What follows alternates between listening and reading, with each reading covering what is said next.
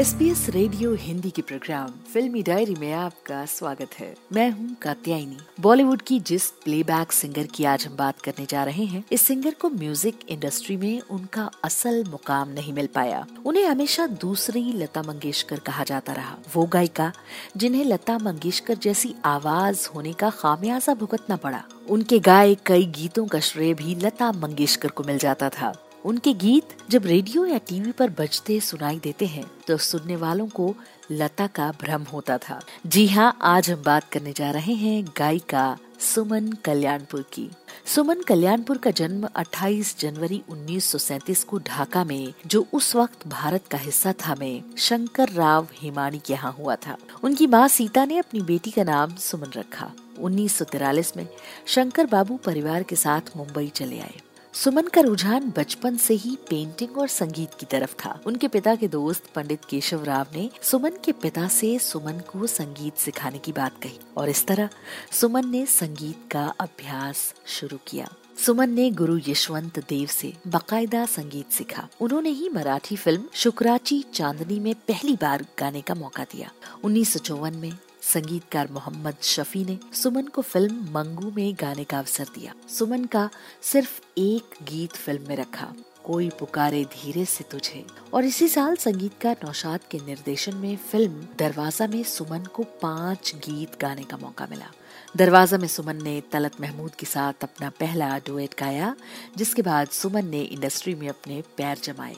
साल उन्नीस सौ अठावन में मुंबई में एक व्यवसायी रामानंद कल्याणपुर से सुमन का विवाह हुआ और वो सुमन हिमाड़ी से सुमन कल्याणपुर बन गई जब 1960 के दशक की शुरुआत में रॉयल्टी के मुद्दे पर लता ने रफी के साथ गाने से इनकार कर दिया तो सुमन कल्याणपुर संगीत निर्देशकों में, खासतौर पर सचिन देव बर्मन की पहली पसंद थी। उस जमाने में जब सुमन कल्याणपुर के गाने हर घर में गूंजते थे तो लोग उनकी आवाज़ से मदहोश होने लगते। रेडियो पर बजने वाले गानों के साथ अक्सर सिंगर का नाम नहीं बताया जाता था, जिस वजह से सुमन कल्याणपुर के कई गानों का श्रेय भी लता मंगेशकर को मिल जाता था। कई रिकॉर्ड्स के साथ साथ रेडियो स्टेशन ने भी महिला पार्श्व गायिका का नाम लेते समय चूक की थी। एक बार दूरदर्शन पर प्रसारित होने वाले शो छाया गीत ने सुमन कल्याणपुर के गाने नाना करते प्यार का श्रेय लता मंगेशकर को दे दिया था। जब सुमन कल्याणपुर की बेटी चारुल हेमंडी ने प्रसार भारती ऑफ़िस में फ़ोन कर उन्हें सूचित किया कि इस गीत को उनकी माँ ने गाया है। कोई भी उनकी बात का विश्वास करने को तैयार नहीं था कि ये लता मंगेशकर की आवाज़ नहीं है। हेमंत कुमार के साथ उनका युगल गीत,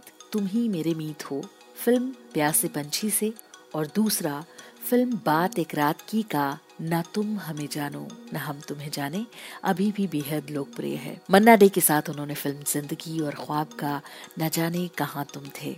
और मुकेश के साथ, फ़िल्म मेरी सूरत तेरी आँखें का ये किसने गीत छेड़ा? और फ़िल्म साथी का, प्यार भी तू है, गाने गाए। मोहम्मद रफी और सुमन कल्याणपुर ने लगभग 140 युगल गीत गाए और आजकल तेरे मेरे को सर्वश्रेष्ठ स्थान मिला। इसके बाद फ़िल्म शगुन से, पर्वतों के पेड़ों पर, फ़िल्म राजकुमार से तुमने पुकारा और हम चले आए।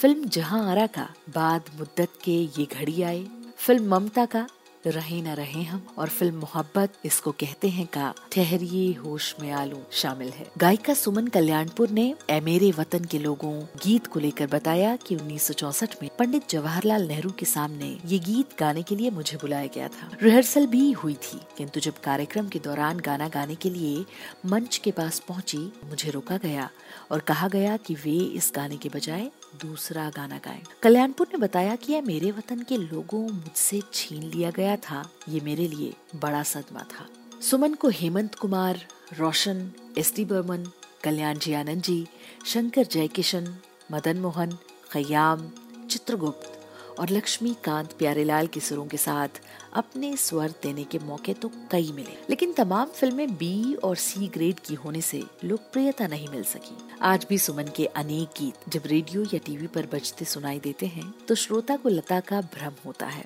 जबकि वे सुमन के गाय होते हैं। सुमन कल्याणपुर ने एक दर्जन से भी अधिक भारतीय भाषाओं, बोलियों के तीन हज़ार से ज़्यादा फिल्मी, गैर फिल्मी गीत, गज़ल गाए।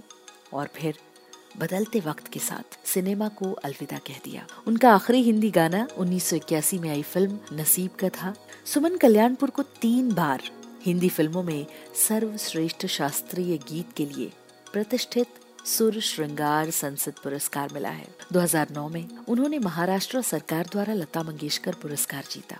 अब उन्हें भारत सरकार से पद्म भूषण सम्मान से नवाजा गया है। उम्र के इस पड़ाव में। सुमन कल्याणपुर, मुंबई में उनकी बेटी के घर के बगल में अकेली रहती हैं और अपना पसंदीदा खाना पकाना उनका शौक है और इसी सब में उनका दिन बीत जाता है। उनके गाने अब भी कानों में गूंजते हैं, लेकिन चेहरा अक्सर गुमनामी में डूब जाता है। एसबीएस रेडियो हिंदी के प्रोग्राम, फिल्मी डायरी में आज बस इतना ही। Bye bye